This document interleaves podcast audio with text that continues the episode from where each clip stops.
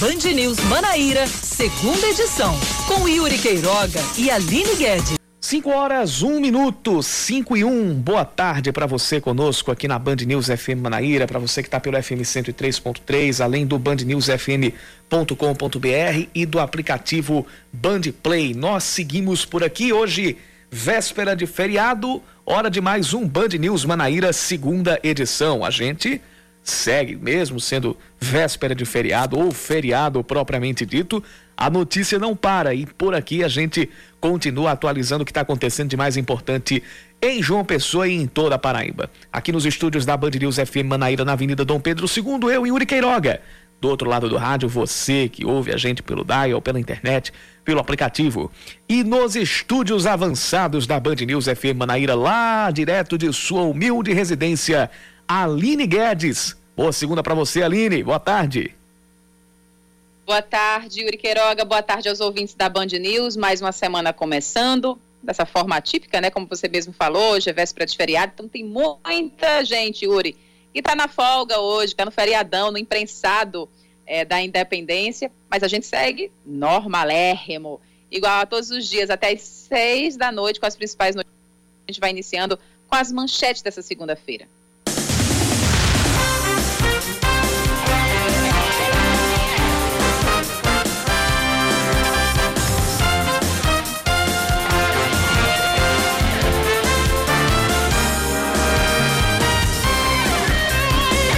Saem mais 20 cidades premiadas na segunda avaliação para o Prêmio das Vacinas, dado aos municípios que tiverem imunizado mais pessoas com a segunda dose contra a Covid-19. A lista divulgada hoje pelo governador João Azevedo inclui nove cidades do sertão, entre elas Itaporanga e Coremas. Pocinhos e Puxinanã, cidades que ficam no entorno de Campina Grande, também conseguiram entrar nas 20 primeiras colocadas. O prêmio, de, o prêmio é de 3 mil reais para cada equipe de saúde que atua nas cidades. Até novembro, uma nova avaliação deve ser publicada pela Secretaria de Saúde do Estado. A cidade de Campina Grande retoma a aplicação da segunda dose da vacina da AstraZeneca contra a Covid-19. As doses da Coronavac e da Pfizer continuavam normalmente nos últimos dias, mas a aplicação da AstraZeneca tinha sido suspensa pela escassez de estoque. A vacinação seguiu das duas até as cinco da tarde. A preocupação com a aplicação das doses de reforço é maior na Paraíba em virtude do número de pessoas que completaram o ciclo depois de tomar a primeira dose e não foram buscar a segunda. De acordo com o governo estadual, a estimativa é de que 400 mil pessoas estejam nessa situação. A Procuradoria-Geral da República pede que os adolescentes com algum tipo de comorbidade sejam priorizados na vacinação contra a Covid-19. O documento é assinado pela subprocuradora-geral Célia Regina Delgado e considera cidades como Cabedelo, que já vacina, já vacina jovens com 13 anos sem deficiência ou comorbidades, e Itabaiana, que suspendeu a vacinação para adolescentes a pedido do MPF. Segundo a Procuradoria-Geral da República, a lista de prioridades deve colocar em primeiro lugar quem tem deficiência permanente e, em segundo, quem apresenta comorbidades. Além desses grupos, são incluídos mais dois: as gestantes e puérperas entre 12 e 17 anos e aqueles que cumprem medidas socioeducativas. A Secretaria de Saúde do Estado ainda não se manifestou. Desde esta manhã, a faixa de ônibus da Avenida Epitácio Pessoa está liberada para a circulação de carros e motos. A decisão da CEMOB vai valer enquanto acontecerem as obras na pista sentido centro-bairro na Avenida Pedro II. A previsão é de que o conserto da galeria pluvial rompida e a recolocação do asfalto que cedeu próximo à lombada eletrônica seja de 10 dias.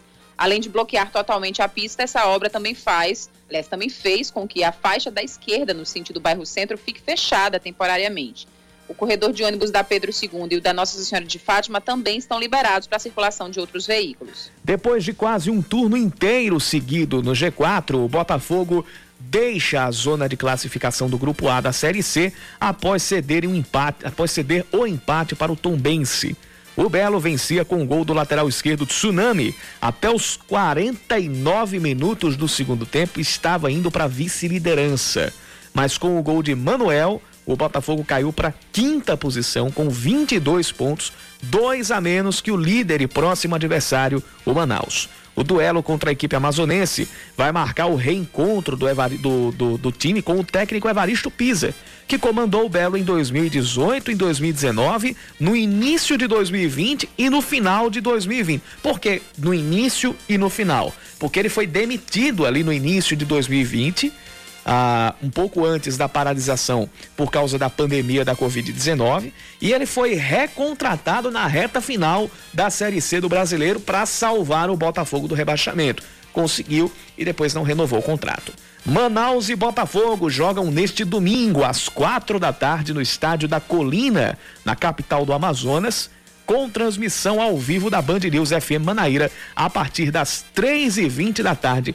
Aline Guedes do Céu, ontem nós transmitimos Botafogo e Tombense. Foi um verdadeiro balde de água fria esse gol do Tombense aos 49 do segundo tempo, viu? Eita, Yuri. Foi um balde de água fria real, né? Real. Real e oficial, porque é, havia-se a expectativa. Exato, havia-se a expectativa de. Havia a expectativa de o Botafogo vencer e pular para a segunda posição da tabela. Acabou caindo para fora do G4. Agora, o Botafogo em três jogos tem dois fora e um em casa. Fora de casa, agora pega o, o líder, que é o Manaus. Depois vai jogar com o Jacuipense em casa. E termina no dia 25 de setembro enfrentando o Santa Cruz fora vai ter que buscar resultado contra o Manaus lá, e resultado que eu digo não é empatar fora de casa, é ganhar, ganhar do Manaus lá na Arena da Amazônia. Aliás, minto, no estádio da Colina, esse jogo vai ser lá no Ismael Benigno, que é o estádio da Colina. E depois, obrigatoriamente, tem que vencer os dois próximos adversários, porque há a possibilidade de os dois estarem já rebaixados para a segunda divisão, tanto o Jacuipense quanto o Santa Cruz e torcer para o Santa Cruz não estar tá rebaixado na última rodada, porque se ele tiver ainda com chance de escapar, os caras vão vir com sangue nos olhos para cima do Botafogo. Enfim, Botafogo acaba se complicando para essas três rodadas e vai ter que se desdobrar para voltar logo para o G4 e não ficar numa condição ainda mais complicada em relação à classificação. Agora são 5 da tarde, 8 minutos, 5 e 8. Hora de mais um Band News Manaíra, segunda edição. Vamos juntos até às 6. E você participa conosco mandando sua mensagem para o nosso WhatsApp. 991 11 9207. 991 11 9207.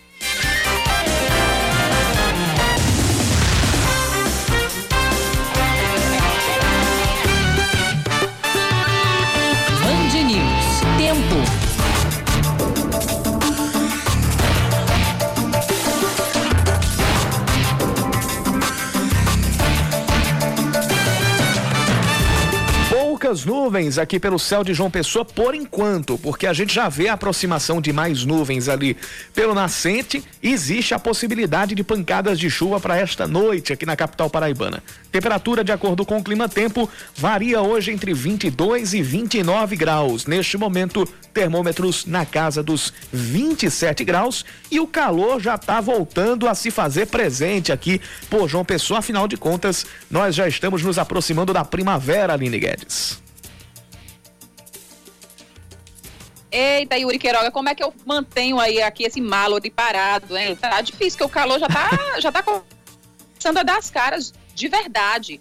É, o, esse período mais quente, aqui, às vezes aqui em João Pessoa parece já aparecer bem mais forte na primavera mesmo do que no verão, principalmente no finzinho da primavera, é, é, já está iniciando, né? Aqui em João Pessoa o tempo já está bem quente, as noites também estão bem quentes. Em Campina Grande, em Campina, segunda-feira foi de muito sol, a máxima atingiu os 31 graus hoje pela manhã.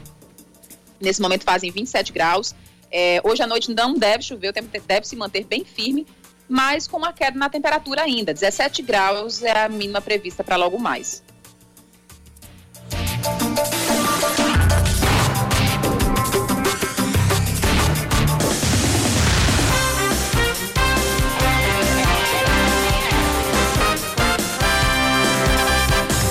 Gente tem mais um balanço da Secretaria de Saúde do Estado a respeito dos pacientes internados com a Covid-19 e também sobre a situação da vacinação contra a Covid. Acaba de sair, uh, acaba de sair mais um balanço e nós ultrapassamos o número de 2 milhões e meio de pessoas que tomaram a primeira dose das vacinas contra a Covid-19. Agora o número exato é 2 milhões 500 mil 186 pessoas que tomaram a primeira dose dos imunizantes Coronavac, AstraZeneca ou Pfizer. As pessoas que tomaram já a segunda dose ou dose única, no caso a vacina da Janssen, a gente tem 1 milhão 42 mil 420 pessoas que completaram os esquemas vacinais. Mais de 3 milhões e meio de doses já foram aplicadas, mais de 4 milhões e 200 mil doses foram distribuídas pelo governo do estado. Então, a, a principal novidade hoje é essa, é a de, de da gente chegar a 2 milhões e meio. A gente passa, a gente teve perto nos últimos dias, mas agora realmente bateu a marca de 2 milhões e meio de pessoas que tomaram pelo menos a primeira dose dos imunizantes. Então a gente já vai chegando perto dos 70% da população com a primeira dose já, a, já aplicada. Em relação à ocupação de leitos de UTI, a gente tem, de acordo com o governo do estado, é, ou teve nas últimas horas, nas últimas 24 horas, 12 pacientes internados nas unidades de referência. São 225 pacientes que estão internados agora. A ocupação total é, na média do estado é de 20%. 15% é a taxa aqui em João Pessoa, 26% em Campina Grande, 28% é a taxa lá do sertão do estado.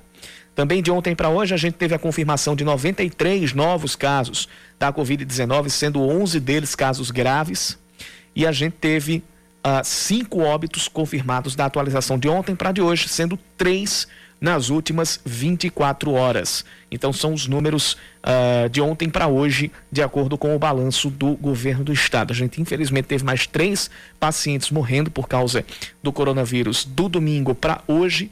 E, por outro lado, a gente teve a situação da vacinação com esse número sendo batido da primeira dose depois de alguns dias. Esperando, esperando, esperando, esperando. Agora sim a gente tem mais de 2 milhões e meio de pessoas com pelo menos a primeira dose da vacina contra o coronavírus. Nas últimas 24 horas também a gente teve 12 pacientes que atestaram recuperação clínica é, da, da, da doença provocada pelo coronavírus. Daqui a pouco a gente vai a gente vai falar mais sobre a pandemia da Covid-19, sobre a vacina também contra o coronavírus.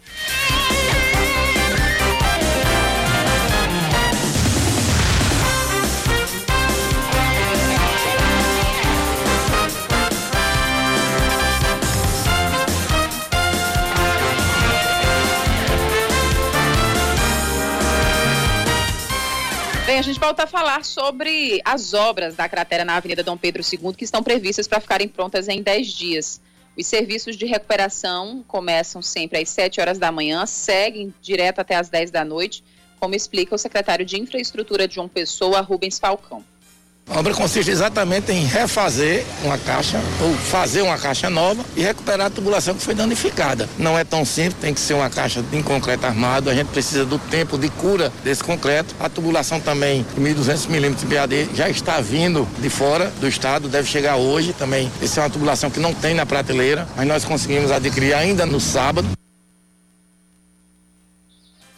A cratera tem aproximadamente 8 metros de profundidade, apareceu após o asfalto ceder na última sexta-feira, engolindo um carro com dois ocupantes. O prefeito Cícero Lucena destacou que uma das causas do surgimento do buraco foi o rompimento de uma galeria pluvial na mata do buraquinho. E essa galeria proporcionou, então, ao ela ser rompida, puxou também o esgoto, o, o cano que estava em cima dessa galeria. Com isso, a galeria passou a receber contribuição do esgoto que não era previsto para a galeria pluvial. Possivelmente, esse esgoto fez com que a acidez dele provocasse um prejuízo de funcionabilidade da caixa aqui. E essa caixa, então, começou a vazar e, consequentemente, tirando o solo que sustentava essa caixa. Possivelmente é essa a causa. Então estamos resolvendo o problema dentro da mata do buraquinho. Hoje o gestor visitou a estudante Clara Queiroz, que foi uma das vítimas é, resgatadas do buraco para oferecer assistência médica e psicológica. Mas além disso, segundo o advogado Ricardo Sérvulo, neste caso ainda cabe o direito à indenização. O poder público ele recebe os impostos para manter a pista de, de rolagem em plena condição de uso. E o que aconteceu? Houve falta de manutenção, falta de observância por parte do poder público, no caso do município de João Pessoa, e aí aconteceu uma verdadeira cratera, né? Se abriu um buraco realmente abissal. Felizmente não morreu ninguém, mas aí é o que a gente chama em direito de culpa objetiva. O município de João Pessoa irá arcar com os danos provocados por ocasião desse acidente, possivelmente até com dano moral, além do dano material, porque foi um constrangimento muito grande, além do risco de, de vida né, que eles correram. Cícero diz que a prefeitura está analisando todos os fatos. A prefeitura vai encontrar uma forma dele ser ressarcido dos possíveis prejuízos, porque isso é um acidente. Ninguém tem culpa numa ação como essa. Então, mas não podemos fugir e procurar ajudar aquele que foi a, a vítima maior desse processo. Enquanto as obras no local não forem concluídas, quem vai a José Américo, Cristo, Geisel, Mangabeira ou Valentina pode seguir pela Avenida Pedro II entrando na esquina da rua Engenheiro Leonardo Arco Verde, que é ali logo após a funerária Morada da Paz, vai pela Avenida Generino Maciel, descendo à esquerda pela rua Antônio Silva Melo, que é a ladeira de acesso ao Rangel, e aí se dirige até os viadutos do Cristo ou, ou Geisel. Já o motorista que escolher seguir pela Pedro II até o cruzamento com a rua Ibar, deve entrar à esquerda e depois à direita na Avenida Beira Rio, onde poderá acessar a BR-230 pela alça direita. E quem sair do centro pela Avenida Duarte da Silveira segue por toda a Avenida Beira Rio até a subida à direita pela Avenida João Cirilo da Silva, com destino aos bairros do Altiplano, Bancários ou Mangabeira. Para identificar aqui a rua a Avenida Generino Maciel é a, é a rua lá da feira de quarta-feira, lá em, em, em, Jaguaribe. E aí você passa Isso. Saindo da Generino Maciel, você entra à esquerda e essa rua Antônio Silva Melo é a rua ali de acesso. É a, a rua da Cajepa, né? A rua de acesso à Cajepa, né? E. Mata. Isso, exatamente. A famosa Rua da Mata, que leva até aquela parte ali de trás do viaduto do, do Cristo.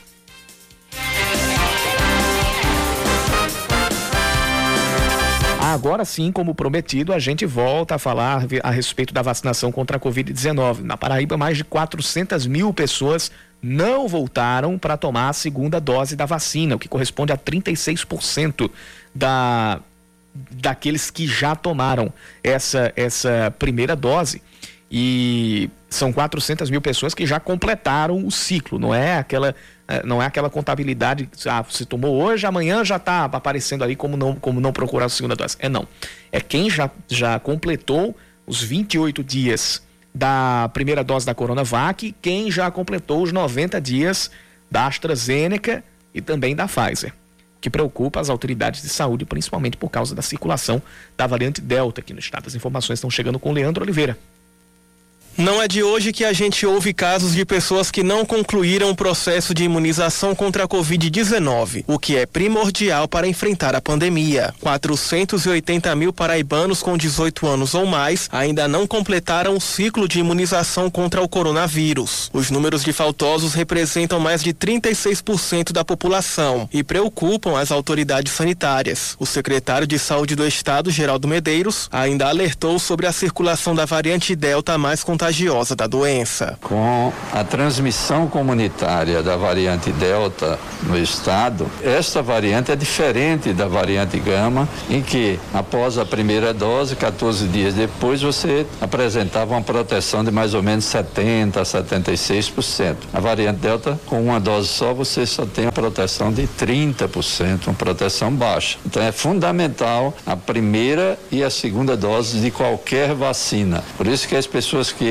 já estão convocadas em relação à segunda dose devem se dirigir às salas de vacinação no sentido de aplicar o mais breve possível, porque a variante Delta está cada vez mais circulando no estado e é fundamental você estar protegido com a primeira e a segunda dose. Campina Grande começou nesta segunda-feira a agendar a segunda dose pelo site vacinação.campinagrande.pb.gov.br. A ideia é manter um controle maior do esquema vacinal, como conta o secretário executivo de saúde da cidade, Gilney Porto. Para evitar maiores aglomerações, respeitando também essa delta e algumas pessoas que têm preferido uns pontos de vacinação são mais centrais, como o Parque do Povo. Em menos de 30 segundos você consegue fazer seu agendamento, vai garantir a sua vacina e uma melhor organização, melhor fluxo de pessoas. Já o engenheiro Felipe Leal, que acabou de tomar a segunda dose, disse estar aliviado e ainda mandou um aviso para os faltosos. Esperei praticamente o ano todinho por esse momento, né? Finalmente consegui tomar a segunda dose. Estou livre e imune desse vírus e eu recomendo a todos, né, que venham tomar. Não esqueça, não adianta tomar a primeira dose e faltar a segunda, porque não vai adiantar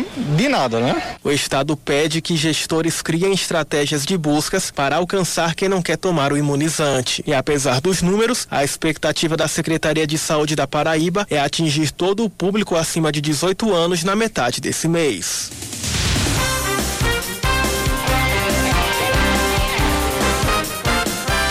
Gente continua falando sobre o ciclo de imunização, mas com notícia boa. Com o melhor desempenho na aplicação da segunda dose da vacina contra o coronavírus, 20 municípios paraibanos são premiados pelo Estado. Cada equipe de saúde envolvida na campanha de imunização recebe 3 mil reais como forma de incentivar os profissionais, além de aumentar o número de imunizados, como conta o governador João Azevedo que é uma premiação para as equipes municipais que tiverem um melhor desempenho na aplicação da segunda dose. Como forma de estimular, logicamente, e criar uma, uma disputa, uma boa disputa entre os municípios para ver quem vacina mais, porque a gente sabe que quanto mais pessoas vacinadas, mais pessoas protegidas, menos casos, menos internações, menos pessoas em UTI e, obviamente, menos morte. Bem, o gestor deixou bem claro que não é apenas uma equipe, mas todas as envolvidas. E destacou que desta vez as cidades que lideraram a cobertura vacinal foram as localizadas no interior da Paraíba. Então, Riacho dos Cavalos, Itaporanga, Boa Vista, Curral de Cima, Pedra Branca, Sossego, Emas, Puxinanã, São José do Bonfim, Congo, Tavares, Itatuba, Lagoa, Coremas, Pocinhos, Cochichola, Nova Floresta, Ouro Velho, São Mamed e Junco do Siridó. Todas as equipes desses municípios, elas receberão o, a premiação, que é uma premiação de três mil reais por cada equipe. Se o município tiver 10 equipes, todas as 10 equipes recebem a premiação. Se tiver 20, 12, não interessa. O número de equipes é o número de premiação.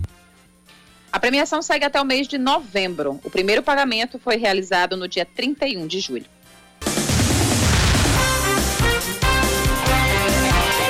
Estamos de volta às 5 da tarde, 25 minutos. Permanece desaparecida uma criança de 11 anos que dormia com a mãe e os irmãos em um quiosque na praia do Cabo Branco. Câmeras de segurança do, loca do local flagraram a menina sendo levada por um homem ainda não identificado. A mãe dela, Cíntia Teixeira, prestou queixa à polícia. De acordo com Cintia, a família mora no Jardim Veneza e tinha ido para o quiosque de amigos, se programando para voltar para casa após o nascer do sol. Ela conta que desde o desaparecimento da filha tem recebido várias ligações, mas a grande maioria se tratando de trotes. O que é, o que é triste, porque, é, é, como eu tinha dito até a tarde, no momento desse de aflição e de sofrimento, ainda tem gente que, se, que toma o tempo para para fazer trote, né? Para ligar ou, ou para dar informação falsa ou para tirar onda com a cara de uma pessoa que já tá já tá sofrida, que já tá, Sofrendo. tá, né? É, é, triste um negócio desse. E a gente espera que, que, que a criança seja encontrada, seja encontrada bem e que esse caso seja esclarecido é, o quanto antes e da maneira mais precisa possível. A taxa de transmissibilidade do coronavírus acima de 1 em 142 cidades aqui da Paraíba preocupa a Secretaria de Saúde do Estado. Segundo a mais recente nota técnica divulgada pela pasta, a situação aqui na Paraíba é de alerta por causa do da confirmação de transmissão comunitária da variante Delta, não só aqui na Paraíba, mas em outros estados do Nordeste e do país. Mesmo assim, a última avaliação do Plano Novo Normal Paraíba indica que apenas as cidades de Cacimba de Areia, no Sertão, e Dona Inês, no Brejo, estão com bandeira laranja. As outras 221 cidades permanecem na bandeira amarela, o segundo nível mais leve na classificação de risco adotada pelo governo.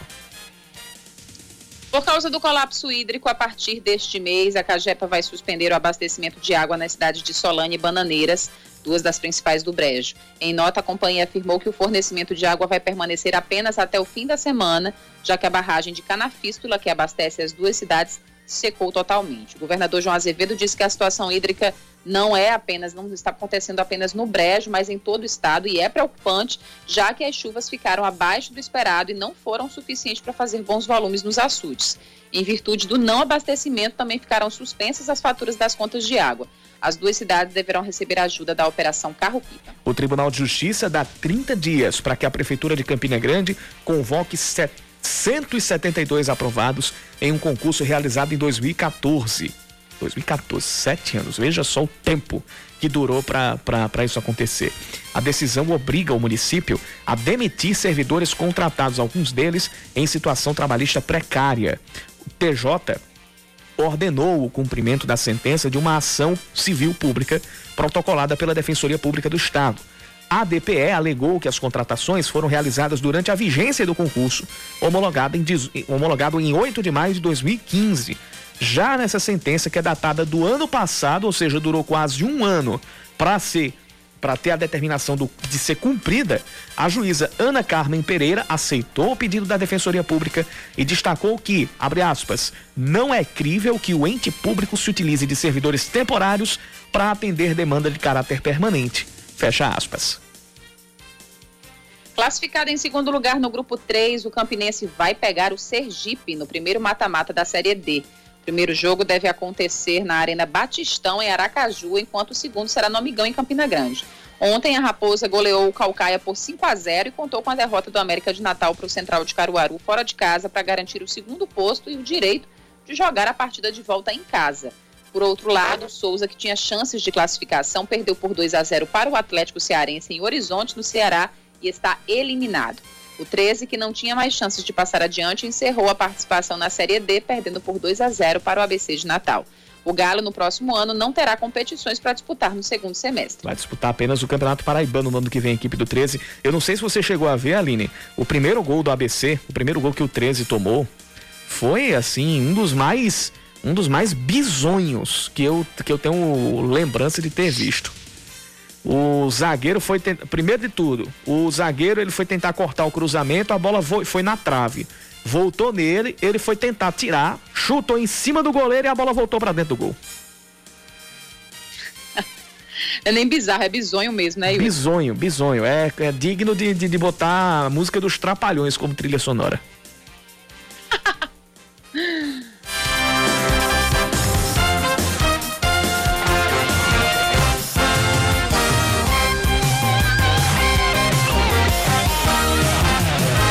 Participações aqui no nosso WhatsApp no 991 11 9207. A gente tem o ouvinte Batista mandando mensagem para cá. Também tem a Marina e ainda o Junielson. Todos interagindo conosco pelo 991 11 9207. Também tem o ouvinte Jonildo, ele mandou um áudio aqui. Eu vou escutar esse áudio daqui a pouquinho. Daqui a pouquinho a gente vai colocá-lo aqui na nossa programação. Vamos girar o trânsito. Seu caminho.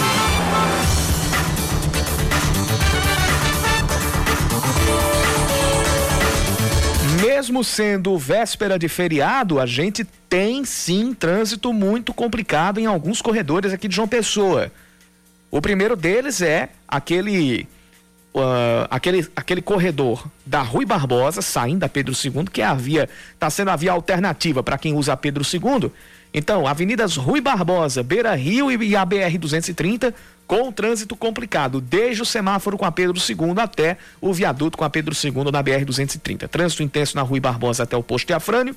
A, Be a Beira Rio já começa a ter engarrafamento antes do, da esquina ali do posto de Afrânio. O trânsito já começa a ficar intenso a partir da Clemente Rosas, que é a rua que vem ali da Praça Pedro Gondim, também faz a ligação com a Praça São Gonçalo, lá no bairro da Torre.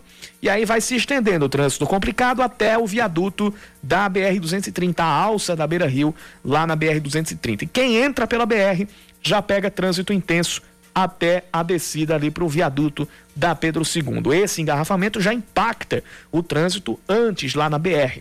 BR-230 já começa a ter engarrafamento antes do Hospital de Trauma no sentido João Pessoa Bahia. Fora isso, a gente também tem um outro ponto com trânsito intenso na BR, na estrada de Cabedelo, um pouco antes da entrada do Renascer, no sentido João Pessoa. Depois o trânsito vai dando uma melhorada. Tem engarrafamento também lá pelo Retão de Manaíra e pela Avenida Tancredo Neves, especialmente no sentido bairro Centro. Quem está saindo das mediações do shopping Manaíra para entrar na BR-230 ou para seguir em direção ao bairro dos Ipês e também à Zona Norte ou ao centro aqui de João Pessoa, pega engarrafamento até o semáforo lá do bairro dos Ipês. O sentido oposto também está registrando engarrafamento nesse mesmo trecho praticamente nesse mesmo trecho, entre o semáforo do bairro dos Ipês e aquele contorno lá do, do, do, bairro e o shopping Manaíra. Depois é que o trânsito dá uma breve respirada e volta a ficar complicado na altura ali do Clube dos Oficiais da Polícia Militar. Daqui a pouco a gente traz mais do trânsito aqui por João Pessoa. Você ouvinte pode também participar com a gente mandando sua mensagem para o nosso WhatsApp 991 11 9207 991 11 9207.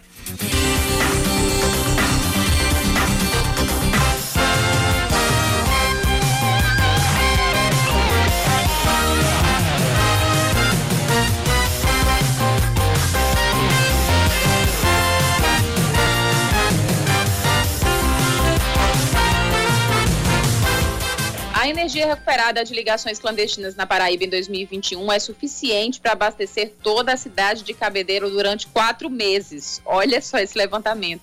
Levantamento da Energisa, que, segundo a empresa, em apenas um ano houve crescimento de 1.522 dos chamados gatos na Paraíba. Acho que 1.522%, né?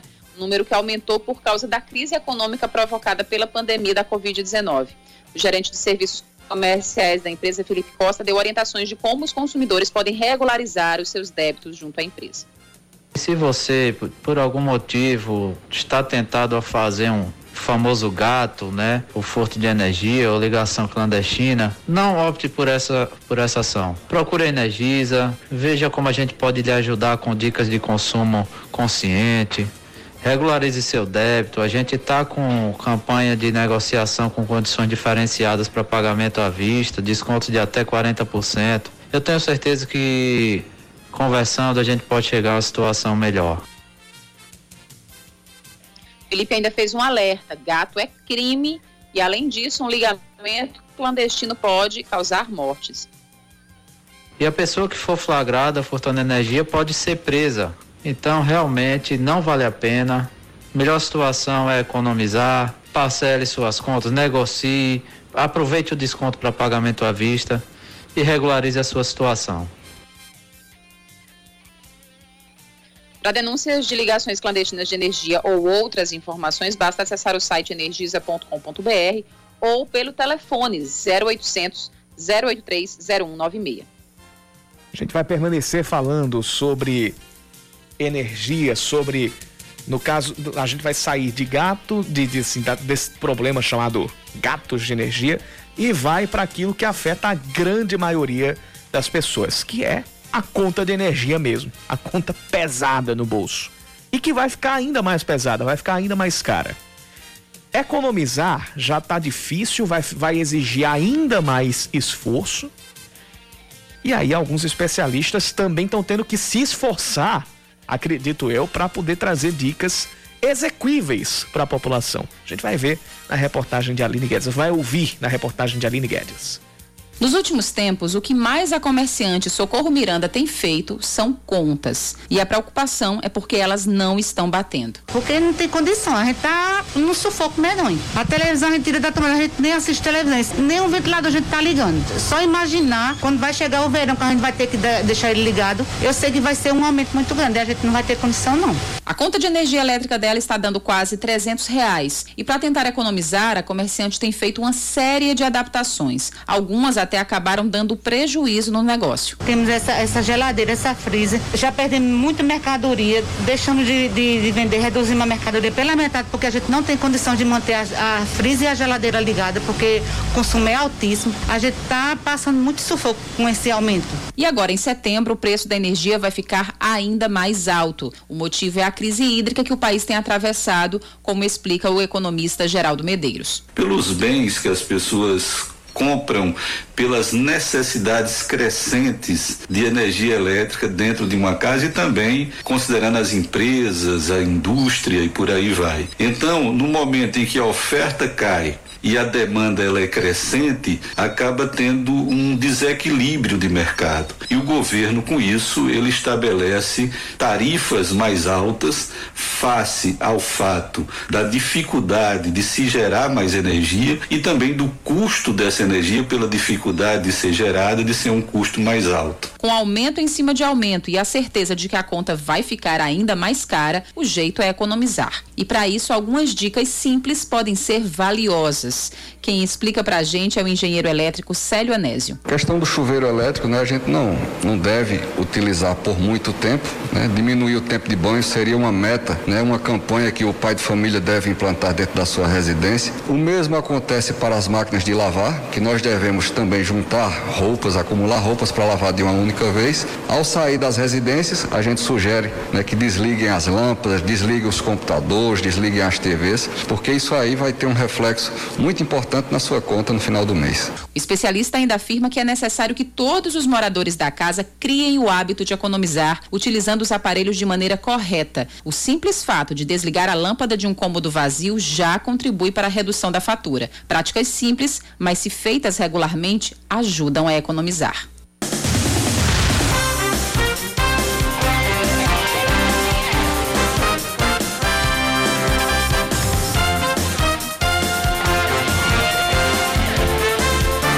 Bastante disciplinados nos pregos 5 e 40 da tarde. Último dos noticiários aqui do Band News Manaíra, segunda edição dessa segunda-feira, 6 de setembro de 2021. Mais de 45 mil novas doses das vacinas ou da vacina da Pfizer contra a Covid-19 devem chegar à Paraíba nesta quarta, após um, um primeiro carregamento do mesmo imunizante chegar hoje. Esse primeiro lote, que também deve ser distribuído somente na quarta após o feriado, tem quase 27 mil novas doses. Até ontem foram aplicadas na Paraíba mais de 3 milhões e meio de vacinas. Quase 2 milhões e meio de paraibanos, quase não, 2 milhões e meio de paraibanos, de acordo com o último balanço do governo do estado, 2 milhões e meio de paraibanos foram imunizados com a primeira dose e pouco mais de 1 milhão e 40 mil completaram os esquemas vacinais, seja com as duas doses ou com o imunizante de dose única da Janssen comandante-geral da Polícia Militar da Paraíba se mostra preocupado com a adesão dos PMs aos atos de amanhã em favor do governo do presidente Jair Bolsonaro. Em entrevista à CNN, o coronel Euler Chaves relatou que o evento mobiliza a atenção dos chefes das PMs nos estados brasileiros e também no Distrito Federal. O paraibano, que também preside o Conselho Nacional de Comandantes Gerais da PM, afirmou que os comandantes estão comprometidos com a Constituição. As polícias têm hierarquia e são subordinadas aos governadores. Na Paraíba, os protestos a favor ou contra o governo do presidente Jair Bolsonaro devem ocorrer em João Pessoa, Campina Grande, Guarabira, Patos e Cajazeiras. Cerca de 1.500 policiais devem trabalhar reforçando a segurança nas manifestações marcadas para esse 7 de setembro. Uma festa interrompida e três estabelecimentos são notificados por alguma irregularidade durante as fiscalizações na Operação Previna-se. Um restaurante foi autuado por extrapolar a quantidade máxima de pessoas por mês. Ao todo, 30 clientes estavam no local. Ao todo, a força-tarefa que compõe a operação fiscalizou 18 estabelecimentos em João Pessoa e Cabedelo no último fim de semana. A edição de hoje do Diário Oficial da União traz a autorização de um concurso que oferece 568 vagas no IBAMA. A maior parte das vagas é para técnico ambiental de nível, de nível médio, são 432 para esse cargo, com um salário inicial de R$ 4.063. Para nível superior, existem vagas para analista ambiental e analista administrativo com salários de mais de R$ 8.500. O IBAMA tem até março de 2022 para contratar a banca e publicar o edital.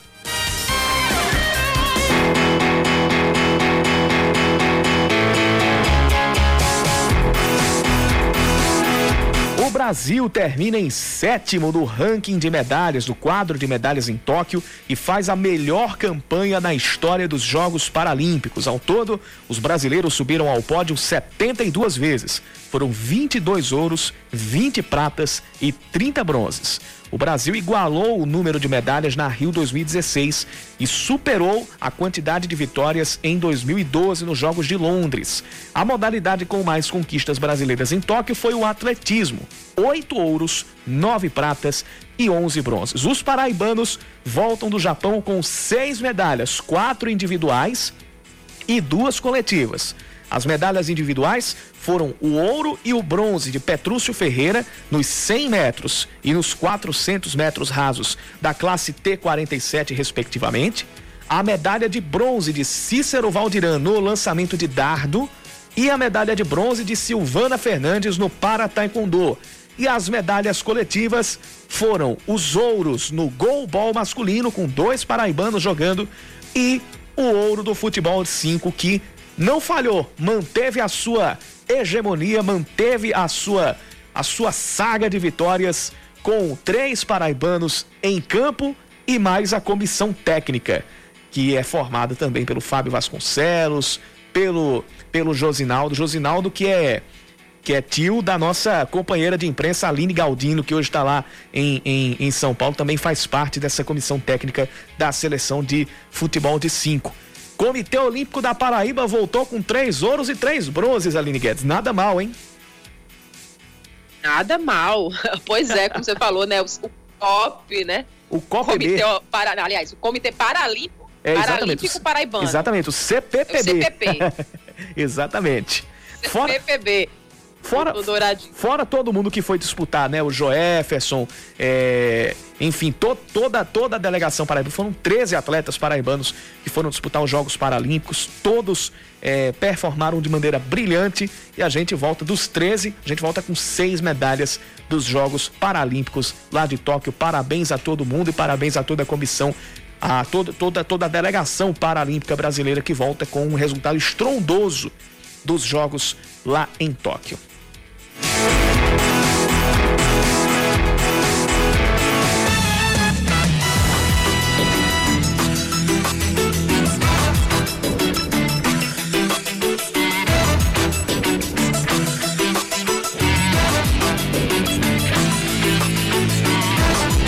já está acontecendo na Paraíba a Operação Independência da Polícia Militar. Entre a noite de sábado e ontem de manhã foram apreendidas nove armas de fogo e onze pessoas foram presas. E como nós trouxemos aqui na, na escalada, amanhã já teremos reforço policial um grande reforço, cerca de 1.500 policiais devem reforçar a segurança por causa dos protestos, tanto a favor quanto contra o presidente Jair Bolsonaro, marcados para este 7 de setembro. Os detalhes com a repórter da TV Band Manaíra, Joana Brito. Boa tarde, Joana. São quase mil policiais militares por dia para reforçar as ações de segurança em todo o estado. A Operação Independência começou desde o dia 3 e vai até o dia 8 de setembro. É, a gente já tem o um balanço desses primeiros dias. Eu estou aqui com o Coronel Lívio Delgado, ele que vai passar essas informações para a gente. Coronel, já tiveram apreensões, prisões? Queria que o senhor desse um balanço do que já aconteceu. Perfeitamente. É, a Polícia Militar está desenvolvendo essa operação desde o dia 3, vai até o dia 8. Foram diversas prisões, diversas operações que estão incluídas dentro desse período, como Operação Sossego, Operação Cidade Segura, mas o maior foco é exatamente a Operação Independência, a qual é, ela visa exatamente fazer abordagem, fazer prisões, né, condução de pessoas que estão fazendo perturbação do sossego principalmente. Foram mais de, mais de 30 mil multas que foram aplicadas, é, diversos é, materiais que foram apreendidos em cima disso, e ela vai se desenvolver ainda ainda até o dia 8, quando vamos fazer o, o fechamento. E o ápice dela é exatamente no dia 7 de setembro, que é o feriado nacional da independência. Está sendo esperado, né, Coronel, é, atos pró e contra o atual governo para amanhã, para este 7 de setembro. Quantos policiais, é, especificamente para esse dia, estarão disponíveis para fazer a segurança da população e de que forma será feita essa segurança? Perfeitamente. A Polícia Militar preparou é, aproximadamente 1.500 homens, 400 viaturas que estarão voltadas para, especificamente para essa operação. Identificamos 18 cidades onde vão acontecer eventos pró e contra. Tem o comandamento de um oficial sempre à frente, um oficial superior sempre à frente. Fizemos contato com essas lideranças desses locais para estabelecer horários e não haver, é, de, forma alguma, haver choque de locais onde eles vão desenvolver essas atividades. E o grande objetivo é esse, manter a paz, manter a tranquilidade e a responsabilidade pública.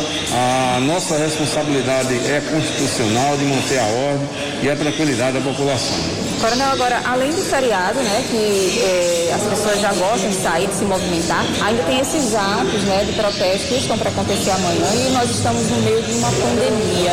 Qual é a orientação para a população nesse momento? A orientação é exatamente essa de é, as pessoas evitarem aglomeração. A pandemia não acabou. Nós precisamos ter muita, muita responsabilidade de não manter aglomerações.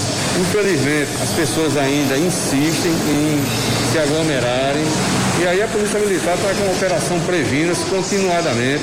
Todo final de semana ela não se encerrou, continuamos trabalhando nesse sentido também, para que as pessoas tenham essa responsabilidade também com os órgãos operativos de segurança, mas também sanitários, como é o caso da Vigilância Sanitária, o PROCON e outros órgãos que é, trabalham conjuntamente com a Polícia Militar, com a Guarda Municipal, é, CEMOB e outros que participam efetivamente da, dessa conscientização, é, encerramento de festas clandestinas, onde realmente estão acontecendo essas, essas aglomerações, às vezes de forma irresponsável, mas aí cabe aos órgãos trabalharem de forma preventiva, orientando e naqueles que realmente desobedecem, a Polícia Militar trabalhar de forma preventiva, mas também repressiva, fazendo as devidas conduções.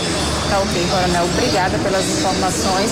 Quem quiser sair de casa para protestar, fazer seu ato ali, mas tem que ter consciência. Nós estamos em meio a uma pandemia, vamos evitar então a aglomeração, continuar se prevenindo, porque o coronavírus está solto. Eu volto com você.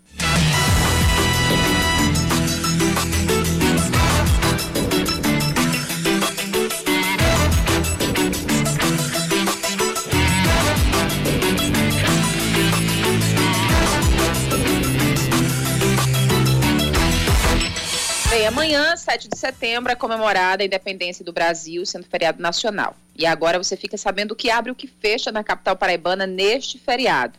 Com relação ao comércio, o Sindicato dos Comerciários da Grande João Pessoa informou que quem for escalado para trabalhar deve receber 57 reais de ajuda de custo, mais um dia de folga em até 30 dias. A vacinação contra a Covid-19 em João Pessoa está suspensa desde ontem e só deve ser retomada só na quarta-feira. O transporte coletivo segue com quadro especial, sendo mantido o mesmo esquema operacional que funciona aos domingos. Então, das 69 linhas que circulam em dias úteis, 42 delas estarão disponíveis amanhã à população. No Tribunal de Justiça da Paraíba não haverá expediente amanhã. Já o Tribunal Regional Eleitoral tem plantão judicial apenas para casos urgentes. O Ministério Público do Trabalho também não tem expediente nesta terça. As repartições do Estado e da Prefeitura de João Pessoa não terão expediente amanhã. As agências dos Correios, aqui na capital, também estarão fechadas, assim como as agências bancárias. De acordo com a Federação Brasileira de Bancos, não haverá atendimento nas agências nesse feriado. Com relação aos shoppings, o Manaíra e o Mangabeira têm funcionamento normal das 10 da manhã às 10 da noite, com exceção dos bancos. Casas, casas lotéricas e academias abrem normalmente. O Shopping Tambiá tem funcionamento normal das 9 da manhã às 7 e meia da noite. O Meg e o Live Mall funcionam normalmente. Apenas o Shopping Sul tem horário alterado. A praça de alimentação funciona das 11 da manhã às 10 da noite e as lojas abrem do meio-dia até às 8 da noite. Os veículos leves sobre trilhos, os VLTs, não funcionam amanhã. E os trens voltam a circular normalmente na quarta-feira.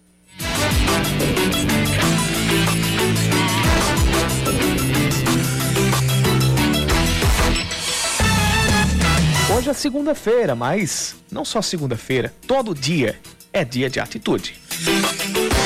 Atitude Band News. Hoje você vai conhecer a história do pequeno Lucas. Além de do autismo, ele sofre com uma doença chamada distrofia muscular de Duchenne.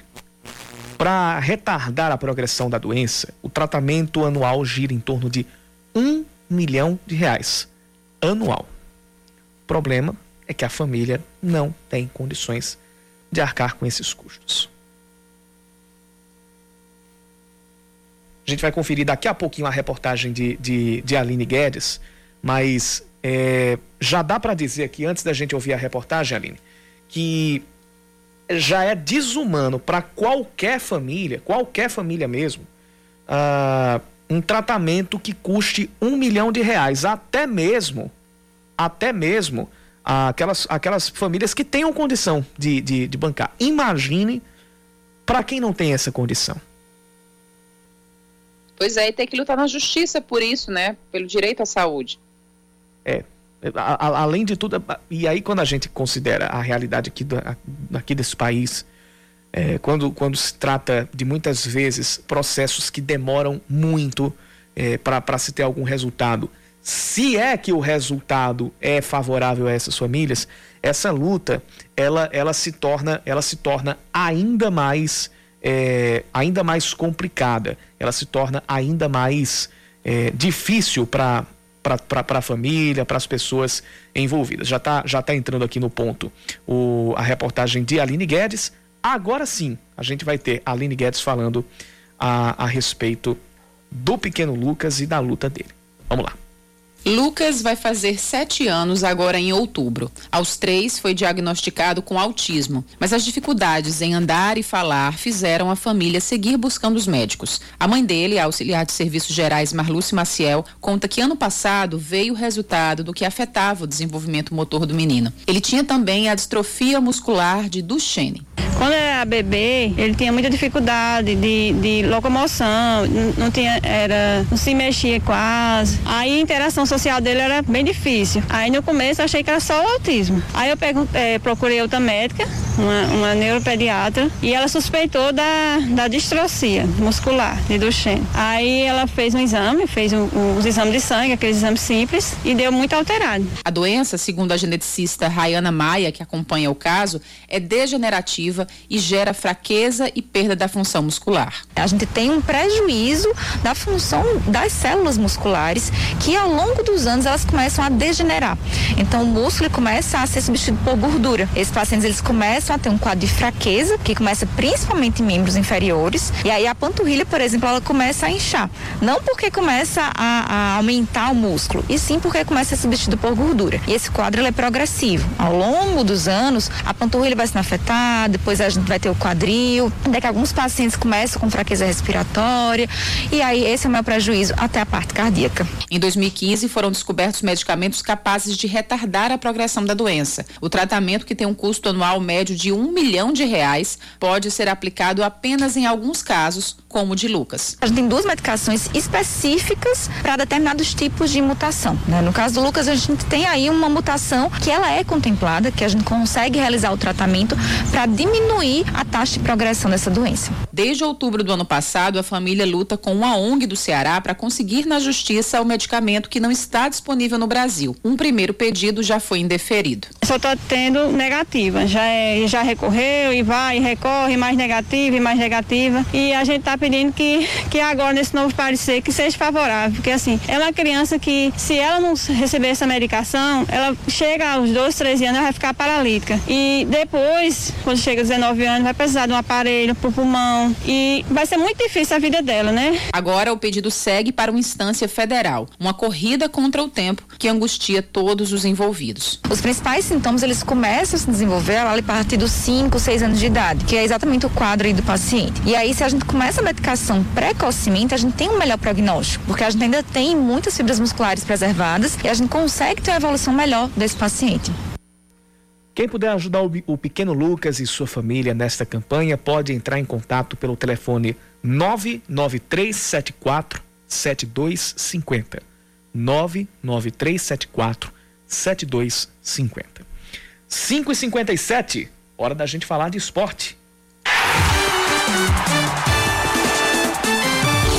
Esportes com Yuri Queiroga. E o mote da nossa coluna de hoje é a participação do ouvinte Jonildo pelo WhatsApp 991 11 9207. Vamos lá. Boa tarde, Band News Yuri. É, eu quis esperar de uma junção com a FIFA, CBF e Comembol, que organiza. É, como foi falado no programa, futebol sul-americano ele é mundialmente conhecido pela sua malandragem, pela sua covardia. Infelizmente, quem paga o maior preço somos nós, torcedores. E tá aí, mais uma pizza, sabor mozzarella, para os torcedores comer, porque não vai dar em nada, absolutamente nada. Jonildo participando aqui com a gente, comentando, Aline, sobre o papelão de ontem lá na Neoquímica Arena, no jogo entre Brasil e Argentina. Não o papelão da suspensão do jogo, mas todo o contexto de ou se costurar um acordo, ou, ou, ou então da Argentina querer ter dificultado a, a, a, a notificação, ou então da própria Anvisa não ter notificado a tempo a, a, os envolvidos no jogo e isso ainda vai precisar ficar esclarecido. Porém, só esse só o fato disso ter acontecido já é um grande papelão e uma grande vergonha, mais uma para o futebol sul-americano que historicamente, pelo menos os cartolas aqui do nosso futebol sul-americano não demonstra, não, não demonstram ou não têm demonstrado preocupação nenhuma com o mundo que o cerca. Acham que o futebol daqui é somente um mundo paralelo, um mundo à parte, onde eles mandam. 5:59, um cheiro para você, Aline. Outro Yuri, até amanhã. Vem aí a programação da Band News FM Manaíra permanecendo aqui durante o nosso noticiário até as 7h20 da noite. Daqui a pouco, 7h20, tem o Jornal da Band. Amanhã a gente volta com segunda edição às 5 da tarde. Eu digo até amanhã. Você ouviu Band News Manaíra, segunda edição.